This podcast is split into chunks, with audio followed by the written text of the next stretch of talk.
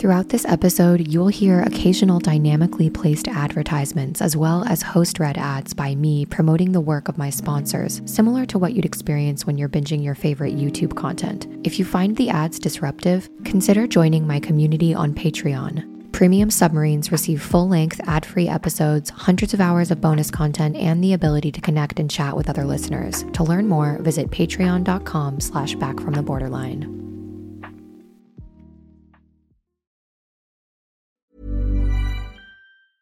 Hiring for your small business? If you're not looking for professionals on LinkedIn, you're looking in the wrong place. That's like looking for your car keys in a fish tank.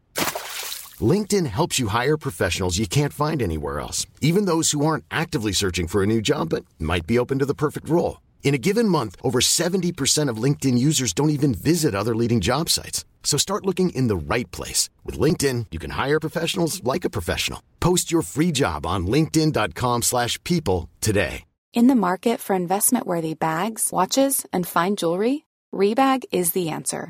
Rebag is a luxury resale platform where each piece is carefully inspected by experts to ensure quality and authenticity. Use Rebag to buy and sell finds from the world's top brands, including Louis Vuitton, Chanel, and Cartier. Head to Rebag.com and get up to 15% off your first purchase as a member with code REBAGNEW. Shop today at Rebag.com. That's R E B A G.com. And use promo code REBAGNEW for up to 15% off your first purchase as a member. When you're ready to pop the question, the last thing you want to do is second guess the ring. At Bluenile.com, you can design a one of a kind ring with the ease and convenience of shopping online. Choose your diamond and setting. When you find the one, you'll get it delivered right to your door. Go to Bluenile.com and use promo code LISTEN to get $50 off your purchase of $500 or more. That's code LISTEN at Bluenile.com for $50 off your purchase. Bluenile.com code LISTEN. Hi, Molly. It's Lauren, 25, from the UK again. Hi. I just wanted to say how much you've inspired me to progress into the field that I want to do. I'm combining my theatre training with the the the message that I want to share about the social care system in the UK and the, the lack thereof of support for young care leavers coming out of care.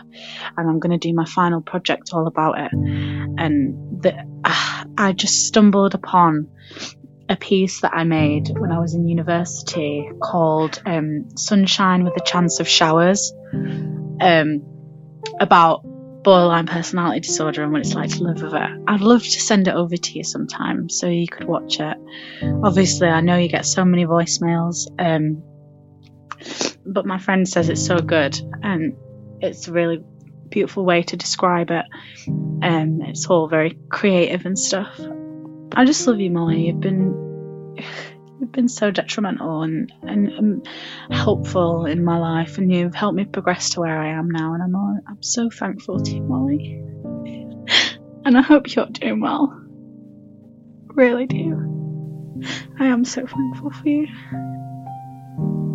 Welcome to Back from the Borderline. I'm your host, Molly, and I don't want to talk to your personality. I want to talk to your soul. The idea of alchemy is to reduce something with fire, burning it down so that something new can rise from the ashes. From chaos comes clarity. Through working with and integrating the concepts we'll explore together, you'll emerge transformed, standing in the ashes of who you used to be. I want to thank Lauren for this beautiful voicemail. It definitely made me cry. Thankfully, I wiped all of my tears and boogers away before I recorded this so that you don't have to hear me sniffling. But I am so profoundly touched by these voicemails. I struggle with imposter syndrome myself, and getting these voicemails reminds me that I'm doing something good. By just doing my best and sharing my own journey, the fact that it can help other people feel seen and maybe provide them with little aha moments that they can use to fuel their own fire towards their own individual recovery. That means everything to me. And Lauren, I would love to read your piece, so feel free to send it to me at backfromtheborderline at gmail.com. And I just wish you the best. And I can hear it in your voice that you have so much to give so much love in your heart and you're working on yourself. And I just know that whatever you put your mind to is going to be a success. And I just, I'm sending you the biggest virtual big sister hug ever. It's so important that all of us with these big feelings, these big emotions that feel so alone and isolated and have been labeled with some of these really stigmatizing and harmful mental health disorder labels, that we come together and alchemize this stuff together. That's why I talk so much about alchemy. Solve et coagula is my favorite Latin alchemical phrase, and solve et coagula means dissolve and coagulate, dissolve and come back together. We have to release some of this stuff that no longer serves us so that we can rise as something new from the ashes. That's why I say you'll be standing in the ashes of who you used to be. We have to shed these things that don't belong to us, give them back, give back the shame, give back the dysfunctional roles.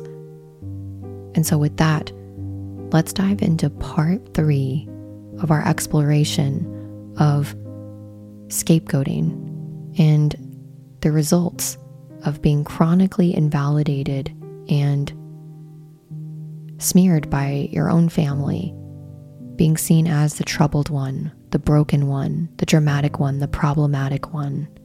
It is my hope that this series can help you begin to shed what was never yours to begin with, to be able to shine a light on these shadowy corners so that you too can rise from the ashes. Let's get into it. So, on the last episode, we talked a little about disenfranchised grief and what we'll need to grieve if we've been scapegoated by our family of origin. Because there are repressed, suppressed feelings of grief, anger, shame, rage, all of it that are living within you that you have likely not processed, digested.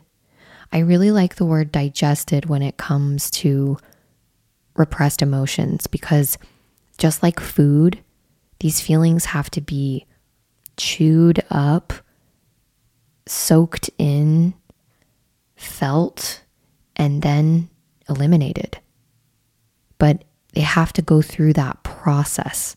Otherwise, they're just sitting in our guts like constipation. And yes, I am comparing repressed emotion to like constipated, compacted poop in our intestines because if that happens, you're going to get sick if people are constipated for a long period of time and you are literally soaking in just like shit that is sitting in your intestines, you can literally get sick and die from this. And you can get sick and die from constipated emotions too. It just takes a lot longer.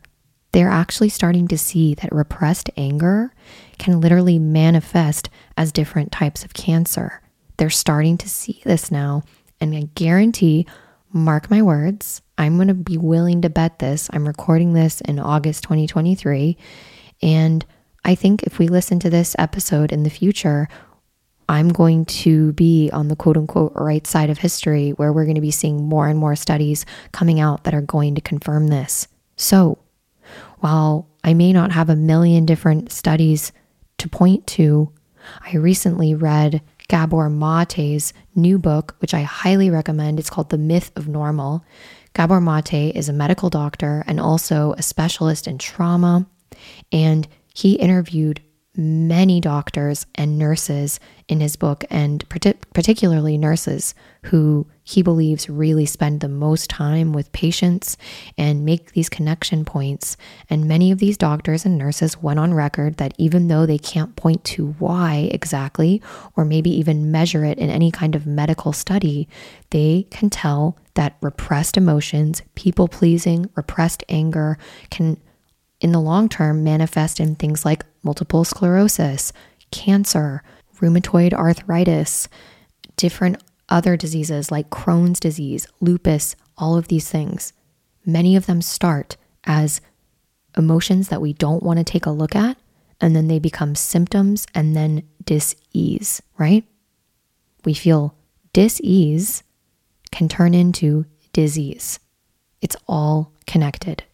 And that's why today we're going to be talking about the different stages of grief and why it's so essential that if you identify with toxic shame, like in the last series that we did, and if you identify with this dysfunctional family role of the scapegoat and you're experiencing all of the symptoms and signs that we discussed on the last episode, that you need to move through these stages of grief.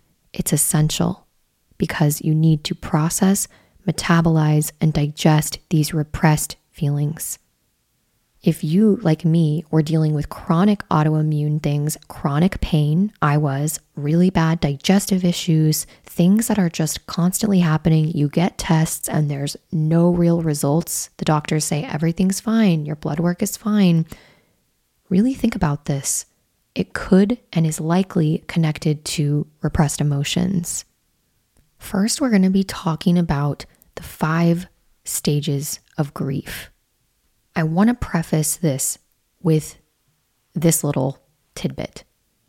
None of this is linear. You may have heard this phrase that has almost become a cliche at this point healing is not linear. And what that means is healing doesn't happen in a straight line, healing's not the same for everybody. And so, if this doesn't exactly match your experience, or when I list these stages of grief, you're not necessarily going to move through them one by one by one, but it's necessary for you to probably touch into each of these different phases for you to adequately metabolize this disenfranchised grief from toxic shaming and scapegoating. Elizabeth Kubler Ross was a Swiss American psychiatrist pioneer in the field of something called thanatology. Thanatology is the study of death and dying. She's best known for her work on the stages of grief and her contributions to improving care for terminally ill patients. Her interest in studying grief and death was sparked by her experiences during medical school, where she witnessed patients dying alone and she felt like their emotional needs were often overlooked. Kubler Ross is renowned for her model of the stages of grief, which she based on these interactions that she had with her terminally ill patients. These grief stages were originally outlined in her book On Death and Dying, which she published in 1969. And her model initially had five stages, but she later added a sixth stage to account for personal growth and acceptance. I want to next explore these stages of grief that Elizabeth Kubler Ross made through the lens of recovering from the disenfranchised grief that accompanies recovery from the dysfunctional family role of scapegoat in your family system. So, the first stage of grief is denial. So, initial response to loss, where you're struggling to accept the reality of the situation. That's that's kind of where you're at at the very beginning. You don't want to believe it. And in the context of recovering from disenfranchised grief as a scapegoat in your family system, this might involve initially refusing to acknowledge the emotional pain and loss associated with this dysfunctional family role. Denial is a defense mechanism, it acts to shield us from overwhelming emotions and in order to move through the grieving process and metabolize all of this, as we just talked about in the intro, we have to be able to get past stage one of denial and move to stage two, which is anger. As reality begins to set in and you moved through the denial phase, which means you finally acknowledged all of this emotional pain, you've opened the floodgates, you are likely to begin to feel frustration and anger about what you went through. For a scapegoated person recovering from this invisible, disenfranchised grief of all the different losses you will have had to endure that we detailed in the last episode, this could involve directing anger at family members who contributed to the role of scapegoat or at the unfairness of the situation. And anger is a way that we can use to express the suppressed emotions that were invalidated for so, so long. The important thing here to recognize is that anger is important. Anger can be healthy, and it is a stage of the grieving process that we have to go through. We move from denial then to anger. But the problem is is that if we stay stuck in one of these two stages, we are setting ourselves up for disease in the long run and a really, really unhealthy and unhappy life. So, what's the next stage after anger? It's stage three, which is bargaining. So, in this stage, someone might try to make deals or bargains to change the situation or somehow alleviate their pain. So, with our same context, viewing these stages of grief through the lens of recovering from scapegoat abuse and this disenfranchised grief that comes along with it, this could involve making internal promises to ourselves to somehow rectify or overcome the past experiences, seeking a way to regain lost connections or self worth. Let's look at some ways how that might play out. Let's talk about some specific examples of how a scapegoated adult child might engage in this bargaining stage of grief. So, first, you might engage in something called the promise to excel. The adult child, the adult scapegoated child, might promise themselves that they will excel in their career, their education, or personal achievements to somehow prove their worth and counteract these negative messages they received from their dysfunctional family. If this is you, you might believe that somehow achieving success will somehow earn you the recognition, acceptance, love, and validation that you never received as a scapegoated child. Another way how you might engage in bargaining in this stage of the grieving process is reconnecting with your family. So, in an effort to regain your lost connections, you might attempt to reconnect with your family members who ostracized or distanced themselves from you. You might believe that by repairing these relationships, doing whatever it takes, even if that means sacrificing your own needs and ignoring the problems and shoving them under the rug, you can finally gain acceptance and belonging within your family. You might also bargain by approval seeking behaviors. You might constantly seek approval from authority figures, maybe your bosses, mentors, or peers, in an attempt to replace the lack of approval that you received from your family. You might hope that this external validation will fill the void left by years of being scapegoated by your family. And you probably might even be doing some of this stuff unconsciously. I found that I did this. I always while I had a problem with authority at the very same time, like it was very easy for me to split on authority figures, I desperately wanted them to see me as capable and approve of me. And when they didn't, it was like my whole sense of self just completely disintegrated. When I was trying to quote unquote make it in music, if a label executive or an A&R like didn't like my music, I would completely question my entire identity as an artist even though I really believed in what I was doing. It's because I was approval seeking to such an extent that I was abandoning myself. Another way that you might engage in this third stage of grief is a bargaining is by overcompensating.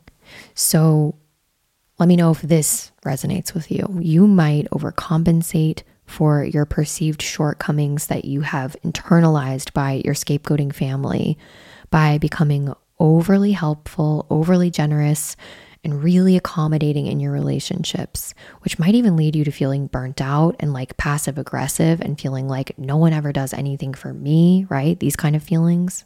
If you understand, because hard relate on that, I do that. This behavior could stem from a desire to prove your value and erase the negative stigma associated with this scapegoat role that you have been labeled with.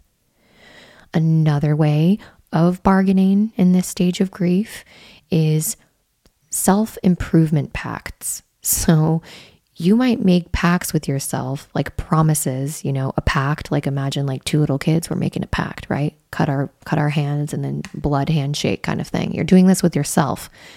You're engaging in pacts with yourself to improve yourself. I'm going to go to therapy. I'm going to go join all these self improvement programs. I'm going to take this seminar, um, anything, because you believe that if you become a better version of you, you can somehow rewrite the narrative and distance yourself from the role that you were assigned as a child and you're but the important part is there's nothing wrong with self-improvement but if you are repressing and suppressing and not looking at and this is engaging in bargaining maybe not the best.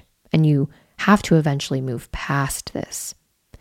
Another way of bargaining in this stage 3 of grieving is idealizing relationships. So the adult child of scapegoating abuse might idealize relationships believing that finding the perfect partner or forming the perfect deep friendships will fill this emotional void left by your dysfunctional family. And you could see these relationships maybe as a way to finally experience the love and connection that you so deeply want. And the thing is, is that you'll know if this is coming from kind of a more dysfunctional place because you're going to feel like you desperately need these people. And if they're gone, there's no you left. There's nothing wrong with having your cup filled by amazing, healthy connections, but there needs to be balance of feeling like, okay, but if they're not there, I'm okay too because I love myself, right? Another way of bargaining in stage three of the grieving process is spiritual or philosophical bargains. So, some individuals dealing with scapegoating abuse might turn to spirituality or philosophy making internal promises to themselves to live a certain way, practice certain beliefs, or adhere to particular dogmatic values. And these promises might be seen as a way to find meaning and purpose beyond the pain of the past. And again, spirituality is incredibly healing. I have found, as I call it, my own pick and mix bag of spirituality after undergoing some pretty serious religious type trauma not nearly to the extreme that some people go through, but just I really felt profoundly terrified and traumatized by a lot of mainstream Christianity, fundamentalist Christianity growing up in the Midwest, finding my own relationship with different types of spirituality and making my own way and not listening to what any particular dogmatic thing that's coming at me has been so empowering. But many people can engage in what's called spiritual bypassing, where they're just kind of repressing all of their stuff and becoming really dogmatic about a religion. And this can be also like new age spirituality, right? Where you're like buying, I talk shit so much on like divine feminine courses, but you know, like you're like, you're buying like 25 divine feminine courses for $4,444 because 4444 is a magic angel number. You're looking at angel numbers on your fucking microwave. Or maybe you're joining like a McChurch that I like to call them, these big, huge, like fundamentalist Christian churches where you just, it is respect thy mother and father above all else, put all your feelings aside and trust in God, right? But also give the church all your money. These kind of like really fucked up, also kind of abusive communities you just become a victim of another abusive community. So it's really important to recognize when you are engaging in spiritual or philosophical beliefs or practices as a bargaining process of the grieving process. So, the last way that we could engage in bargaining as this third stage of the grieving process as an adult scapegoated child would be setting conditions for forgiveness. So, how this might look is that you might set conditions for forgiving your family members who played a role in your scapegoating and you might bargain with yourself, promising to forgive them if certain actions or certain changes happen within the family. It's really important to recognize that all these bargaining behaviors are coping mechanisms aimed at dealing with the pain and the wounds caused by this disenfranchised grief of inhabiting this dysfunctional scapegoat role. And the thing is, some of these behaviors, it's a paradox. Some can contribute to personal growth, positive growth, but then others might perpetuate unhealthy patterns. It's really important that we, like the uh, Oracle at Delphi says, know thyself. You have to know yourself, be in your body, and know when things are coming from a balanced, grounded, healthy place and when they might be coping mechanisms. And that's part of growing and learning who we truly are. And it is a process, a lifetime journey. But working through these bargaining tendencies in a healthy way often can involve therapy or counseling, right? Mm-hmm. So we can gain deeper insight into these coping mechanisms. But the idea is this that we want to develop healthier strategies, cultivate self-compassion and self-worth independent of this external validation because healing from this disenfranchised grief is not going to come from the outside, it's going to come from the inside. But the tragic part is is that so many of us spend many many years myself included, beating our heads against the metaphorical wall, trying desperately to find it on the outside in people, places, and things. But it doesn't work because no matter where you go, there you are. The next phase of the grieving process is depression. So once you've moved through denial, anger, and bargaining. Maybe you're so fucking tired of all of these things you've been spiritually bypassing. You've engaged in the promising yourself to excel. You've tried to be the best person. You've achieved things. You've tried to diminish yourself and put all your feelings aside to reconnect with your family, seeking approval, buying all the self improvement things, idealizing people, places, or things.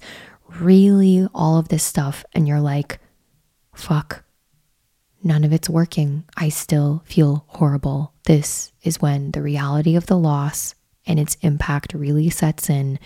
And it's common to experience sadness, despair, and feelings of hopelessness. And for an adult child of scapegoating abuse, this could involve confronting the deep emotional wounds caused by being labeled and treated as the dumping ground for your family trauma, being kind of pinpointed as the problem.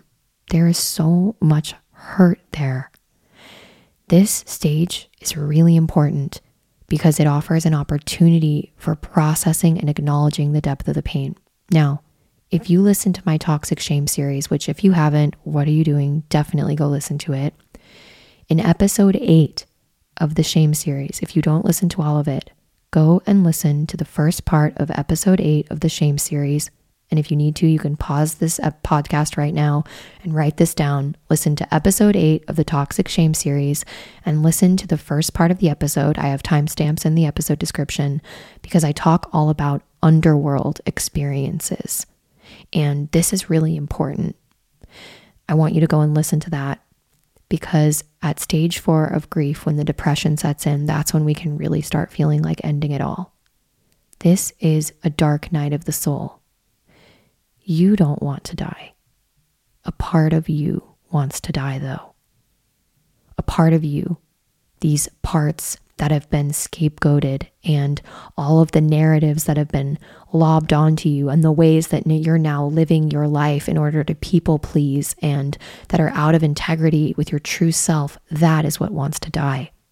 But because we live in a society devoid of myth and meaning, we no longer have these initiatory experiences. Children and adolescents in ancient cultures were led through these initiatory rites, some of them even like almost simulated a death experience, sometimes even simulated like going through a metaphorical womb in a cave like um, place that made these children feel like they were going from one phase of their life to another. This was very important in ancient cultures and it served a very important purpose. In the absence of these rituals and rites, part of the reason why many of us feel so empty and devoid of meaning and like we are arrested in our childlike state for our entire lives.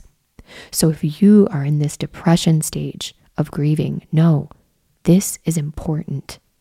This is, as what Lisa Miller, who I interviewed on my podcast, depression is a knock at the door. Your symptoms are your saviors. They're alerts from your body and mind and soul that say, hey, you are living out of integrity. Your body is trying to help you, and this depression is trying to alert you that part of you wants to die, but you don't want to die.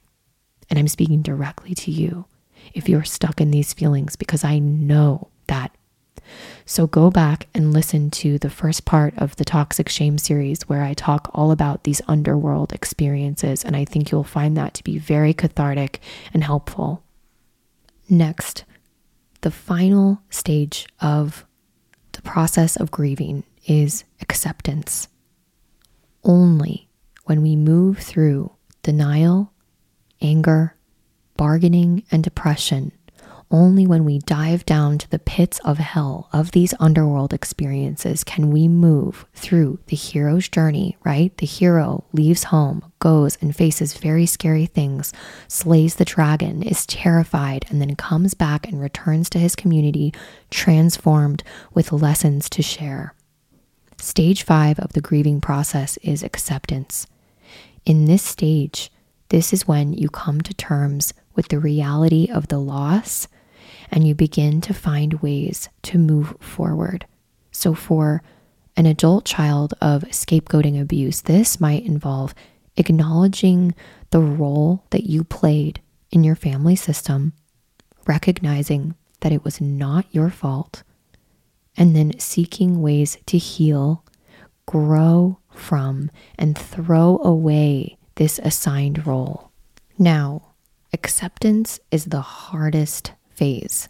And the thing is, I found that most mental health creators kind of gloss over this. They're just like, find acceptance and self compassion. Like, right? Just leave it at that. And the thing is, is that it's very individual the way that you move through acceptance. But what I want to try to do is actually dig to the root of acceptance. So let's just do this together. First, I want to tackle something that I think is a very common question. I know it's one that I had. Why is acceptance so fucking hard? And why is it so hard to move through this stage and move to this stage in the grieving process, especially for those of us who have endured this scapegoating abuse? The stage of acceptance is particularly challenging for scapegoated individuals because of the deep wounds inflicted by this dysfunctional family experiences that they endured. Scapegoating often ingrains beliefs of unworthiness, guilt, and toxic shame, and can really convince you that you are truly responsible for the dysfunction in your family. Acceptance requires acknowledging the painful reality of the past, including the distorted dynamics that you were forced into the fear of confronting this pain and facing the emotional repercussions, as well as the potential disintegration of your former understanding of your family dynamics, can make this stage really daunting. And so, this is why it's so scary and hard to even begin to get here. Another thing that's particularly difficult about acceptance, and you'll often hear, is how is acceptance different from condoning? Because some people really, understandably, don't even want to touch the idea of acceptance because they misunderstand it and misconstrue it with immediately forgiving and condoning abusive behavior.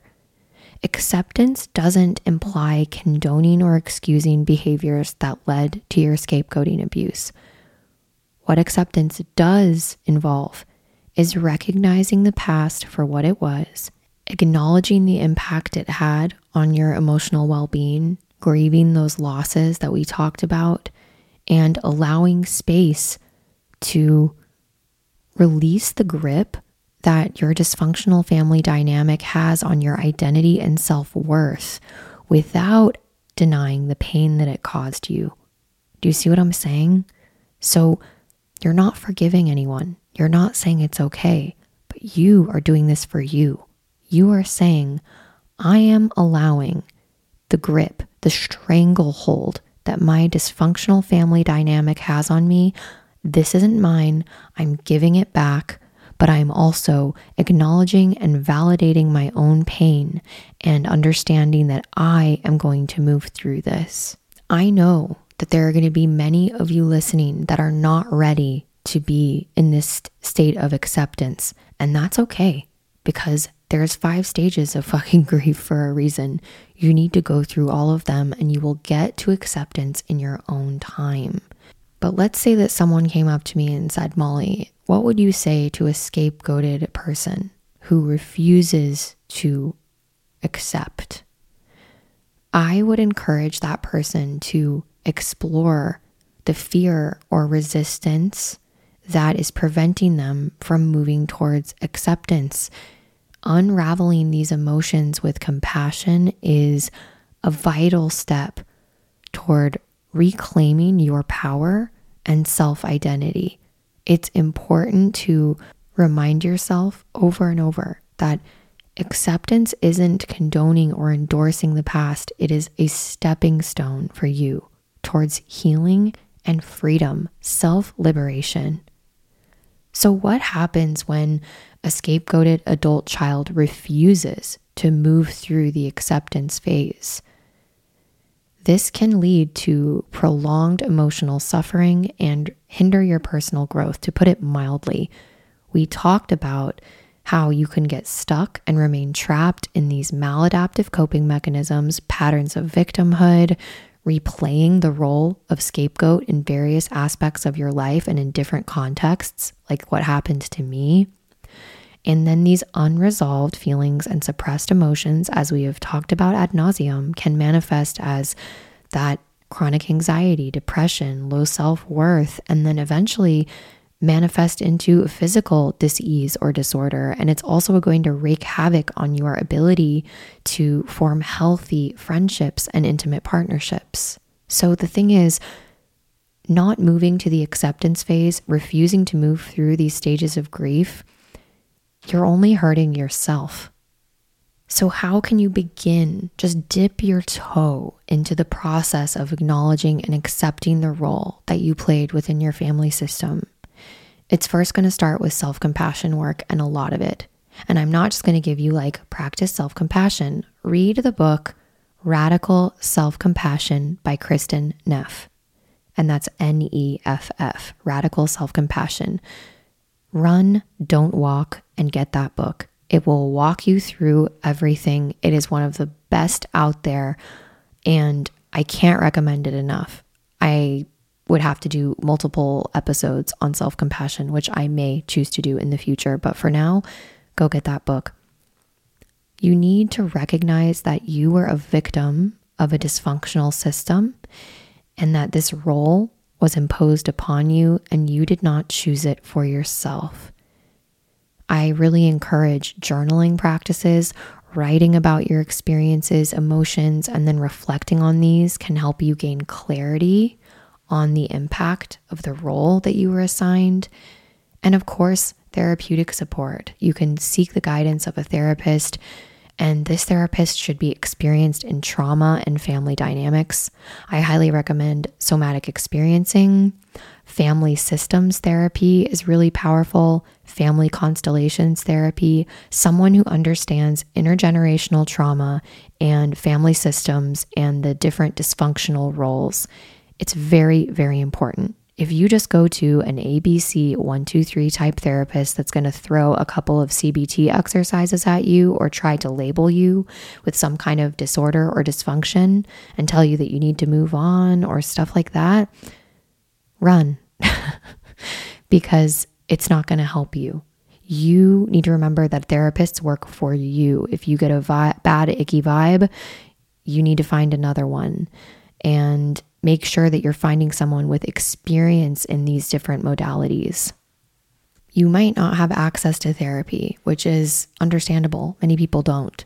So, what are some practical things that you can do, some exercises and suggestions that will help you recognize that you weren't at fault for this dysfunction? Reflect on how the role was assigned to you without your consent consider the dysfunctional behaviors of other members of your family and how they contributed to the overall family system. Remind yourself that no one deserves to be scapegoated and that these dynamics were beyond your control. Two things that you can do that'll really help you. Write a letter to your younger self. Put a picture of your young self up somewhere where you can see it. And it's going to be probably pretty painful. You might have tears come. That's a good thing. That's part of metabolizing and digesting these feelings. And in this letter to your younger self, express compassion and understanding for the role that they were forced into. You might choose to make some art about this, paint a picture, express this in a way that feels right for you. I love the act of letter writing, tearing it up and burning it and ritualizing it. It's very powerful for me. Hi, I'm Daniel, founder of Pretty Litter. Did you know cats tend to hide symptoms of sickness and pain? I learned this the hard way after losing my cat, Gingy. So I created Pretty Litter, a health monitoring litter that helps detect early signs of illness by changing colors, saving you money and potentially your cat's life. Pretty Litter is veterinarian developed, and it's the easiest way to keep tabs on your fur baby's health right at home. Go to prettylitter.com and use code ACAST for 20% off your first order and a free cat toy. Terms and conditions apply. See site for details. Millions of people have lost weight with personalized plans from Noom, like Evan, who can't stand salads and still lost 50 pounds. Salads, generally, for most people, are the easy button, right? For me, that wasn't an option. I never really was a salad guy. That's just not who I am. But Noom worked for me. Get your personalized plan today at Noom.com. Real Noom user compensated to provide their story. In four weeks, the typical Noom user can expect to lose one to two pounds per week. Individual results may vary. Next, write a letter to the parent or caregiver that took part in these scapegoating behaviors. And maybe you also want to write a letter to the parent that maybe you felt enabled the parent who was the kind of ringleader of this scapegoating. You can even write a letter to siblings that you felt also enabled the behavior. Write these letters so that they will not be sent. Because what you want to do is get out all of your feelings, no filter, be as angry as you want to. This is for processing your feelings. And write these letters to not be sent with the intention that they're going to be ripped up and burned. I've had a trouble even writing in journals in the past and really experiencing and expressing my deepest emotions because I was terrified that I would my paranoid ass was like freaked out that I would die and someone would read my journals. so write rip these pages out, write it all out, get everything out, be as fiery and angry as you want. Then rip up the letters and burn them. Obviously, do this in a safe way where you're not going to start a fucking fire. Please, I do not want some arson to be tied to my podcast. So do this in a safe way. You can even do it in your sink. You know, that's a really safe way to do it as long as you don't set off any fire alarms.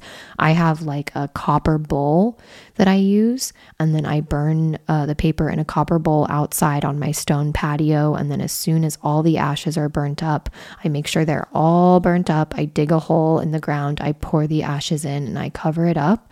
And I make an actual like ritual of like, I'm releasing this now. It's a really powerful, very, very powerful stuff. You don't even have to see it as witchcraft or anything like that. Ritualizing things like this have powerful effects because you're doing something with it. It's helping your body. Your body will recognize that you are moving through this. Another thing that's really helped me is dream work. Writing down my dreams and then engaging in active imagination with the characters that are in my dreams. If you're not familiar in Jungian analysis, dream work is really cool. And anything that you see in your dreams, if it's a character, a person, a person you know in your dreams, they're representing usually a part of yourself. And you can get a lot of goodies from your dreams if you wake up. And if you're anything like me and you have a hard time remembering your dreams, you can keep a dream diary by your phone. For me, I sleep with my husband. And so I literally don't want to like turn on my lamp and start fucking writing. So I do keep my phone next to my bed and I always write down my dreams as soon as I wake up from them, even if it's at three in the morning. Because as soon as you start even writing down little bits of what you can remember, you'll be surprised that more and more of your dreams will start coming back to you. It is a thing that you have to start developing a skill set for, and it takes time. So just be patient with yourself. Another thing that you can do is create a family genogram. I've talked about this. All you have to do is throw how to make a family genogram for family trauma into Google. You'll find a million different articles, probably podcast episodes about how to make these. Don't get freaked out because it's going to look like this complicated chart. It's worth the work. A family genogram is essentially a way to visually map out generational patterns. And this exercise will really help you understand how dysfunction might have been passed down in your family. It is a worthwhile exercise to engage in. So, how can a scapegoated adult child begin to heal and grow beyond this assigned role? First, you have to realize that you need to get to a point where you can reclaim your identity Start to engage in activities that align with your authentic self, your authentic interests. This will help you gradually move away from the confines of this assigned role that was foisted upon you. You can also start learning about boundaries. Learn to establish healthy boundaries in relationships to prevent being drawn into dynamics that mirror the scapegoat role the concept of boundaries has really been misconstrued and overused, especially in pop psychology over the last few years. It's also been turned kind of toxic, where people are just using the idea of boundaries to like cut people off with no explanation or expect if you don't meet my every need, I'm going to enforce a boundary on you, right? Boundaries are just about learning what kind of behaviors you won't accept maybe write that down, create an, a journaling exercise. Write down all of the things that you do not want to tolerate from people, things that you won't tolerate. Next to that, I want you to write down how you could communicate that in a healthy way to someone. And third, next to that, write down what kind of consequence you could put in place if someone crosses that boundary. Because if you do any work on boundaries, you'll realize that first and foremost, before setting boundaries, you have to figure out what the fuck you will and won't put up with. And many of us who have been abused and scapegoated our entire lives just have no concept of any kind of boundaries. We just want everyone to fill our emotional holes. We'll let everyone walk all over us until we're about ready to explode because we feel so put upon and we're like full of rage and passive aggression. And when in reality, we could have just set healthy boundaries with people and not gotten ourselves into this position.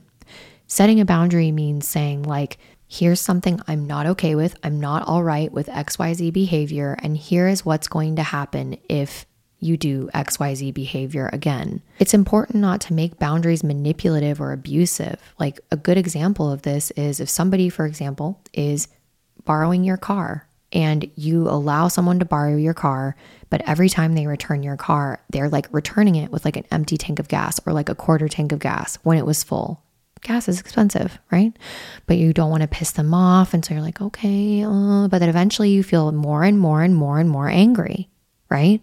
Whereas if before you would have loaned your car and said, hey, I'm totally fine with you borrowing my car. But if you do, can you please return it with the same amount of gas that you borrowed it with? No problem, right? So then, if the person then returns your car with half a tank of gas, like missing, and they didn't fill it up, say, I noticed that you brought my car back with XYZ, half a tank, quarter tank of gas. When you borrowed it, I asked you if you could please return it with the same amount of gas that you got it with. I'm happy to loan you my car, but next time I really ask you to honor that because if not, I won't be able to do this favor for you again. It's very simple. And the thing is, if the person's pissed off about that, that's on them, not on you. it's not your fault if you communicate something in a healthy way. Their reaction is their problem. And it's really fucking scary to start doing this. I like get hives when I think about setting boundaries sometimes or just saying no to simple things. But this is part of reclaiming your identity and learning how to heal and grow beyond this role. Otherwise, you're just going to keep being passive aggressive, feel overwhelmed, and feel like people are walking all over you. There are also various therapeutic modalities that are incredible for healing beyond the scapegoat role. And these are going to be therapies like Jungian analysis, art therapy, and narrative therapy. These types of modalities help you explore deeper layers of identity than just your childhood wounds, right? You can heal and transmute these wounds. If you can't afford Jungian analysis, which I cannot, and the thing is, many of these more these methodologies that are more in depth and they if you work with a Jungian analyst for example this might be something you do for years and a lot of these therapists that are doing art therapy Jungian analysis narrative therapy they're not taking insurance for very specific reasons because we have really, it's not the therapist's fault, it's our fucked up mental health system. And I could do a whole episode on that. We've talked a little bit about it.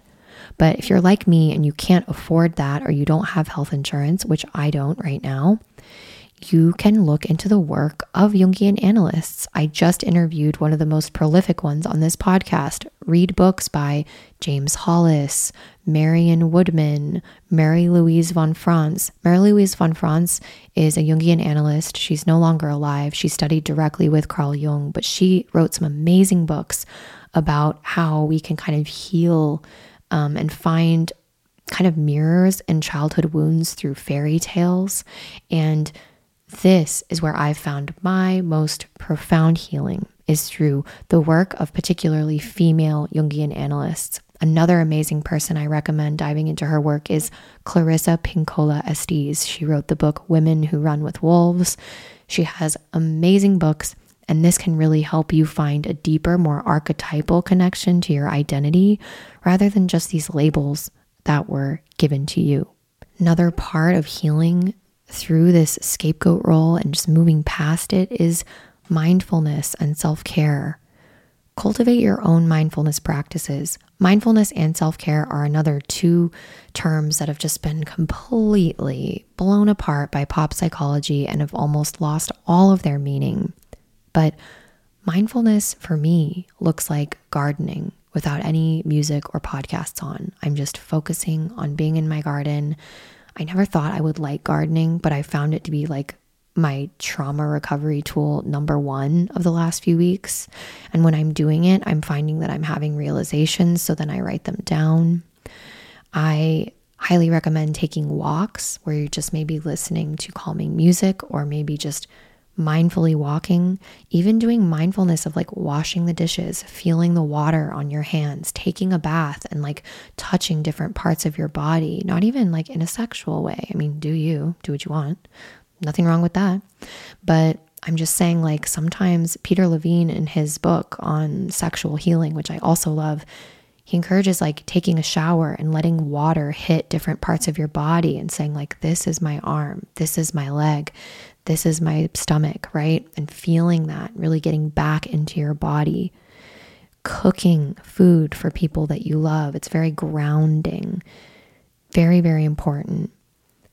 Be good at feeding and hydrating yourself. And sometimes when we're depressed, it can be so easy to like not take a shower not brush our teeth, you know, wake up in the morning, take a shower, brush your teeth, comb your hair, put on like clean, comfy clothes, and maybe go sit in the sun for five minutes. That in itself, drinking a big glass of water, that in itself is like guaranteed to set my day on a better footing. Don't neglect these very basic needs making activities, needs making, needs meeting activities. Very, very important. Right now, you're seeing the capitalization of self care. Self care is like go get a facial, go pay for a manicure. No, self care is like being your own good enough parent, feeding yourself, hydrating yourself, washing yourself, loving yourself, laying in bed and cuddling yourself, you know, lighting a candle, being relaxed, creating a safe, quiet space when you're feeling overwhelmed, talking to yourself supportedly, taping um, affirmations onto your bathroom mirror that mean something to you. There's a beautiful thing that I took from Catholicism. I'm not Catholic, uh, but I grew up Catholic, and I still follow a couple of um, practitioners that are Catholic priests, but they participate in something called centering prayer and more contemplative Christianity, which is a beautiful marriage of Christianity and like Zen Buddhism. It's really, really cool. Cool stuff is going on with spirituality right now, like integral spirituality, realizing that there's a common connecting thread in all of it. But there's a practice in Catholicism that anyone can adopt, and it's called Lectio Divina.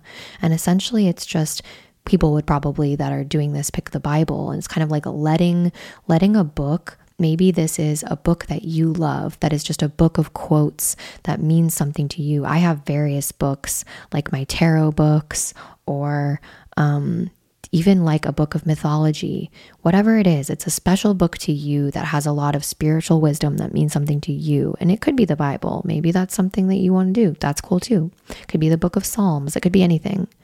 But this is a practice that you could do in the morning where you let the book, it's almost like imagine drawing a tarot card, but letting the book open to whatever page feels right for you. And wherever your eye is drawn, that's the message you need for the day. And when I do Lectio Divina in the morning with like any of my little spiritual books that I love, it's almost a way to reconnect with my higher self and it really sets the stage for my day. I set a grounding intention around whatever that reading is, and it's a way that I take care of myself and nurture myself.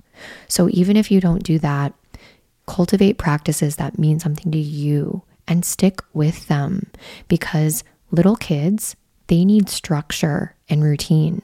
And if you're reparenting yourself, you have to create that caring structure and routine for yourself too. Part of this healing as well, growing past the scapegoat role, is making a support network, or as the drag community call it, right? Like a chosen family. You need a supportive network of friends, mentors, or support groups that validate your experiences and encourage growth. And there are a bunch of free communities that you can find online that are helpful and supportive. Even if you aren't an alcoholic or something, there are codependence anonymous type uh, groups that you can join for free. Al Anon is adult, um, I think, adult children of alcoholics, where if you've had parents or family members that were addicts, there are free groups, 12 step groups that you can join.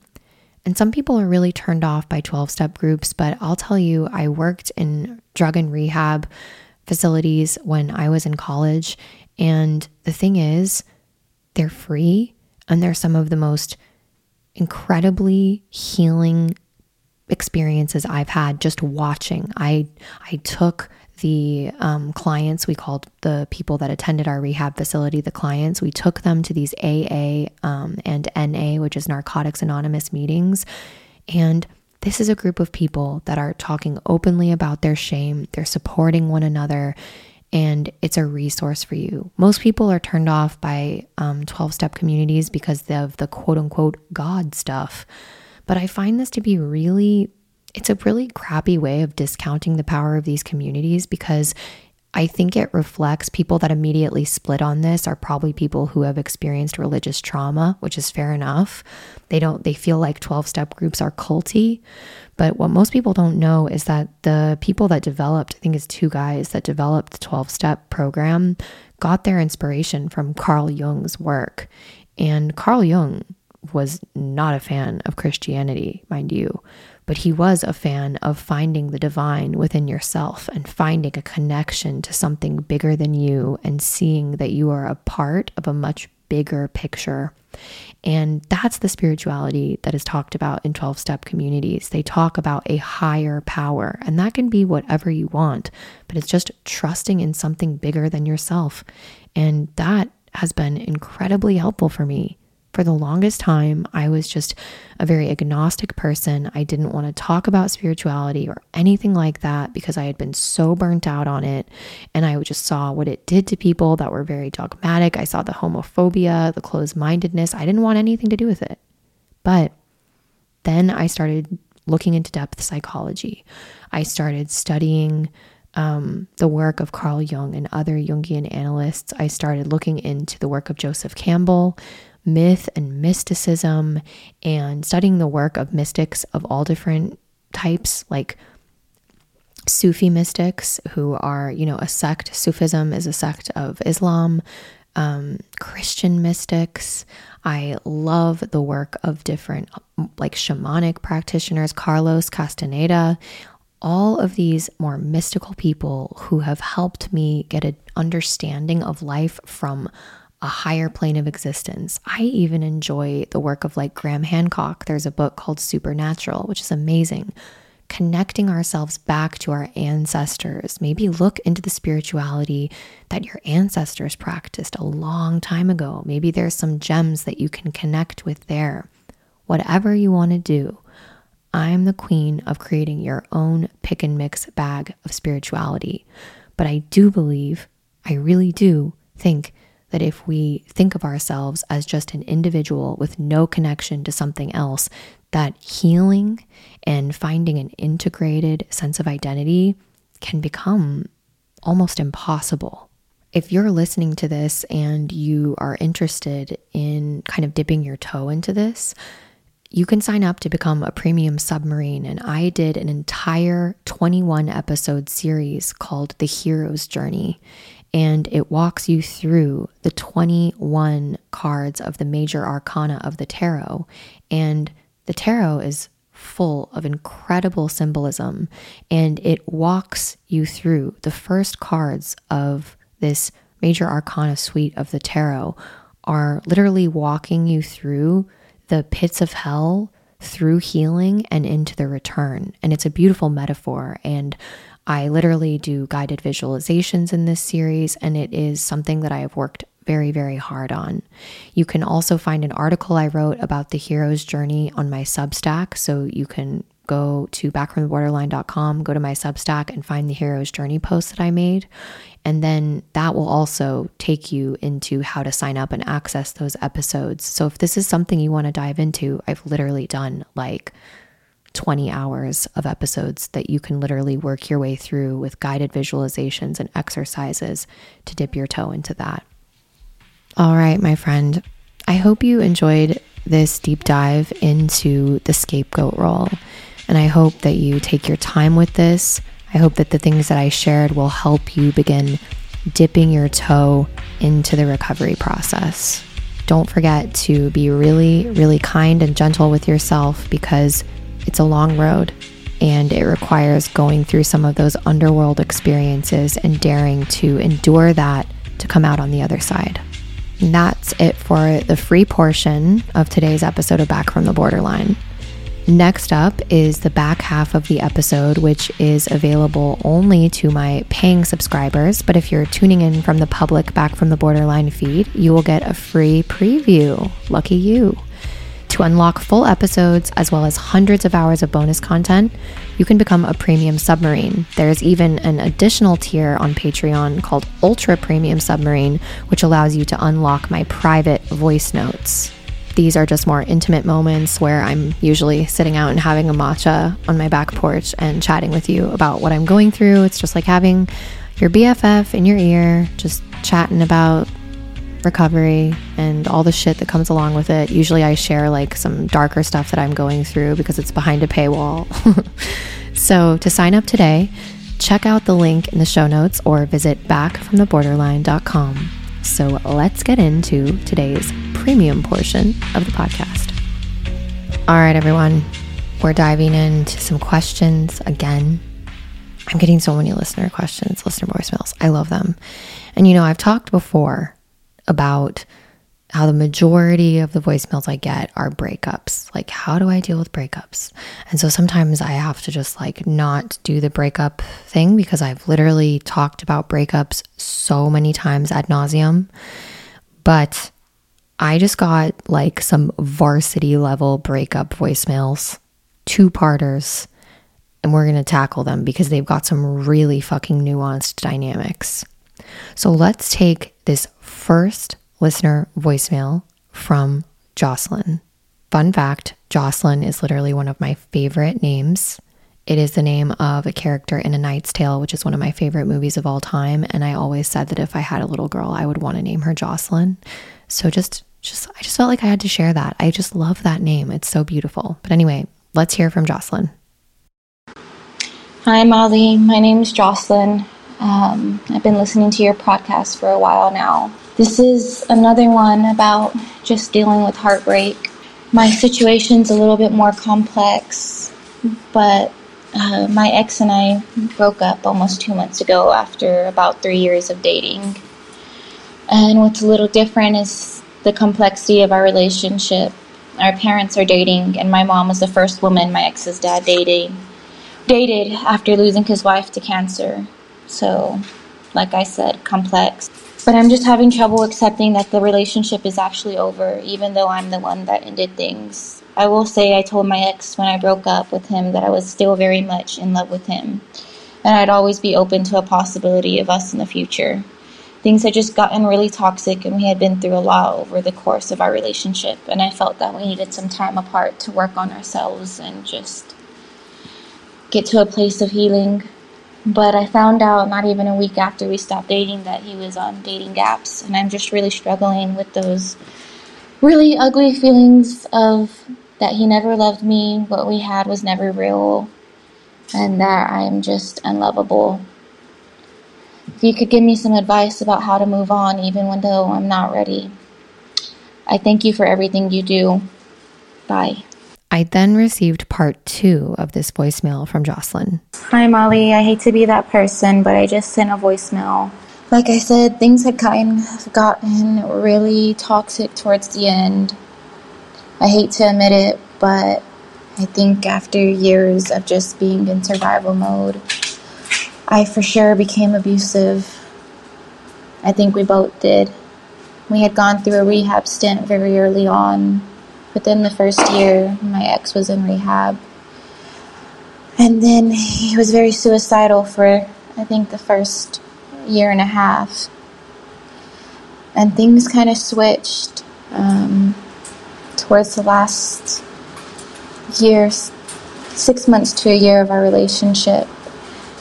I got diagnosed, and um, yeah, I was pretty fucked up, not gonna lie.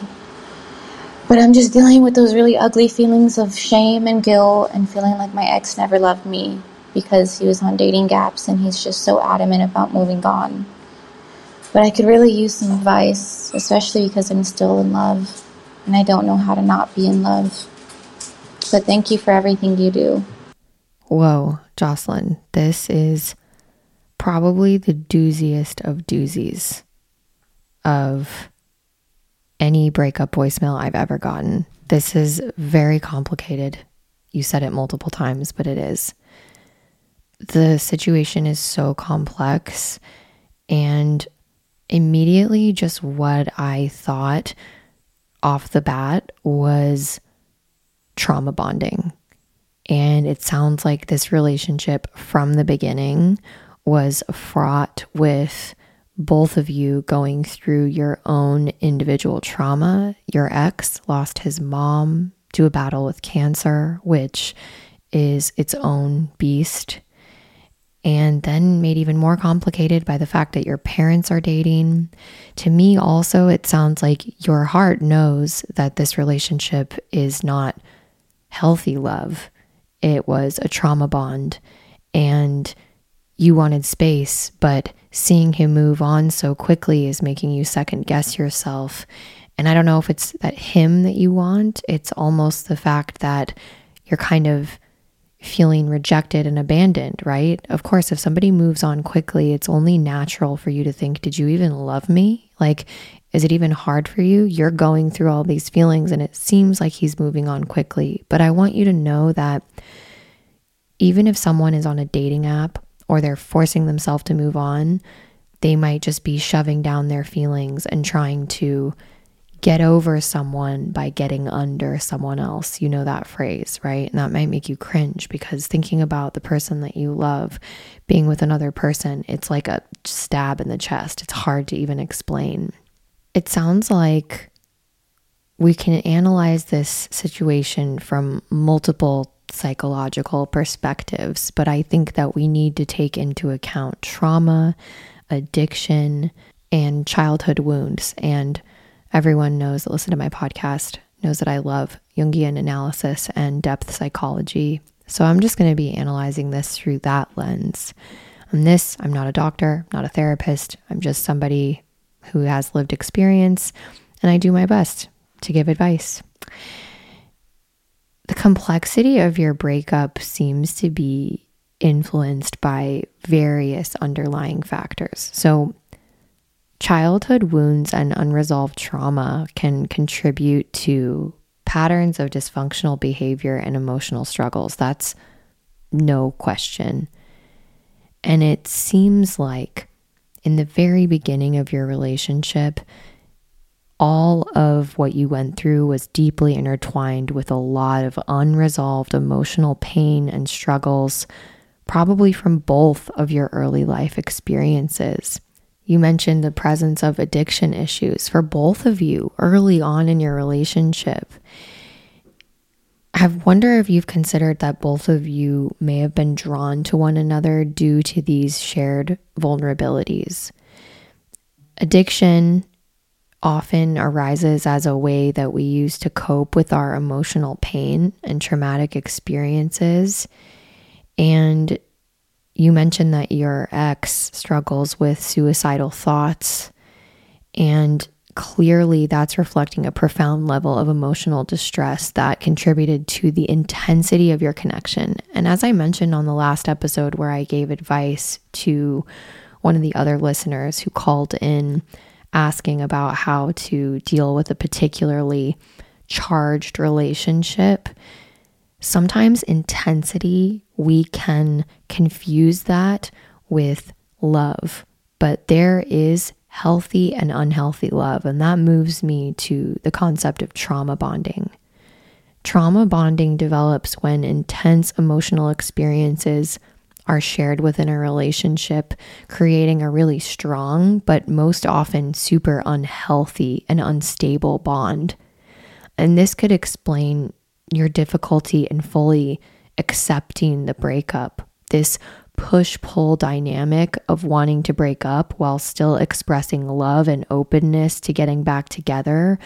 It really reflects the ambivalence often seen in trauma bonded relationships because you're expressing that you want space and you want to break up, but also like, don't move on and may I still love you and maybe we can get back in the future, right? There's an element that he can't put a pause on his life to wait for you to be ready, right? So he needs to deal with the breakup and have the space to deal with this in the way that he's going to. And if that means getting on apps and burning himself out in that way or moving on, you're just going to have to accept that. When I speak about ambivalence, right? Trauma bonding is marked by ambivalence, and ambivalence is a mixture of both positive and negative emotions. And trauma bonded relationships can feel really intense and emotionally charged, but they're also characterized by a roller coaster of emotions, including attachment, dependency, fear, and even moments of euphoria. In trauma bonded relationships, this ambivalence arises from this juxtaposition or like high contrast, that's what that means, of the following dynamics. Individuals in trauma bonded relationships struggle with this attachment and dependency up and down. They feel a strong attachment to one another and this is driven by their shared experiences. And this could be like the suicidal ideation, the addiction, the abuse. And this attachment can lead to emotional dependency, where the two of you may have learned to rely on each other for emotional validation and support, where that should have been coming from within yourselves. There's also the ambivalence of fear and control. Fear and anxiety can emerge due to the unpredictability and volatility of the relationship you had with your ex. And this fear of abandonment or loss might have actually been what was keeping you tied together, despite how toxic your bond was. And maybe it wasn't actually healthy love keeping you together, it was fear and control. Another ambivalent aspect of trauma bonded relationships is this intermittent reinforcement pattern. So, the relationship with your ex sounds like it involved this intermittent positive experiences like moments of intimacy or support, which reinforce the belief that this bond is worth preserving. And these positive moments contrast with the negative aspects of your relationship. And the difficulty you're describing in fully accepting the breakup and your contradictory emotions of like wanting to move on and work on each other's problems and healing highlights the ambivalence inherent in trauma bonding. You mentioning that you are still in love with your partner, but you also want to break up and maybe you want to get back to, together in the future. This is a perfect example of this push pull dynamic. And this ambivalence can be explained by this really strong mix of factors, such as the shared addiction struggles, the emotional dependency, and these history that the two of you had of intense emotional experiences. The unhealthy nature of how you're handling this situation lies in your attempts to maintain a connection that might not be conducive to your well being. And by expressing your openness to reconciliation, wanting to get back together, despite really knowing that this is a toxic relationship, you're perpetuating this cycle of trauma bonding. This ambivalence is inevitably going to lead to confusion, emotional turmoil, and an inability for either one of you to move on. And your feelings of being unlovable, along with this belief that you even stated yourself things had gotten really toxic, suggests that you might be internalizing the negative dynamics of your relationship. And this self perception aligns with the common aftermath of trauma bonded relationships where your self worth is really, really compromised. For you, it's going to come down to recognizing these patterns of ambivalence, understanding where they're coming from, and working on cultivating self awareness within yourself and identifying and challenging the destructive aspects of this relationship, it doesn't sound healthy at all. It doesn't sound good for you. And I think that your higher self took a good seat and told you this needs to end. And it's going to require you unraveling the complex web of emotions and dependencies and learning to prioritize your own well being over this ambivalence that's created by the trauma bond that you have with your ex partner. Now we're going to get a little nerdy. So, you all know that I love Carl Jung, and from a Jungian perspective, your struggle, Jocelyn, to accept the breakup might be resolved to what Carl Jung referred to as like an animus projection. And these kind of archetypal energies can manifest as idealized notions of love and relationships, causing difficulties when reality clashes with your projections. And the involvement of your mom and your ex's dad in a romantic relationship also might carry deeper symbolic unconscious dynamics than you even are aware of that really require some deep analysis and exploration on your part. But let's talk about what is an animus projection. In Jungian psychology, the animus is the inner masculine aspect within the psyche of a woman. All right, everyone, you know what that means. That's it for today's free version of Back from the Borderline. You'll definitely want to unlock the full version of this episode because I go in detail more about Jocelyn's situation. I'll dive into what animus projections look like and also the more complicated dynamics of how to unravel yourself from a trauma bonded relationship. The next voicemail that we tackle is from a listener named Jane, who's 18 years old and working to get herself out of a relationship where she feels like she and the person she's dating are at two different stages of their lives. I go into detail about the complicated dynamics that come from this exact scenario and how she can move on from this potential breakup. The last question that we tackle is from Lauren, who called a few weeks ago telling us about a complicated situation she had going on with seeing a coworker. And so I detail more about advice for her on what she should do about that dynamic. So, if you'd like to unlock the full version of this episode, as well as hundreds of hours of bonus content, visit backfromtheborderline.com or click the link in the episode description to become a premium submarine today. If you're not ready to become a premium submarine, you can support my work by rating the podcast, writing a review, or sharing this episode with someone you care about. Never forget, you haven't met all of you yet. Within your weakness, your inner chaos and disorder lies your greatest strength. Anyone, even you, can come back from the borderline. See you next Tuesday.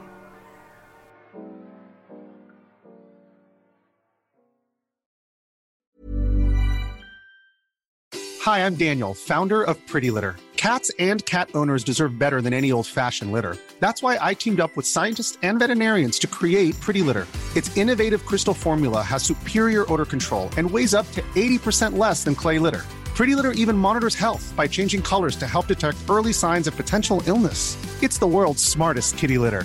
Go to prettylitter.com and use code ACAST for 20% off your first order and a free cat toy. Terms and conditions apply. See site for details. Planning for your next trip?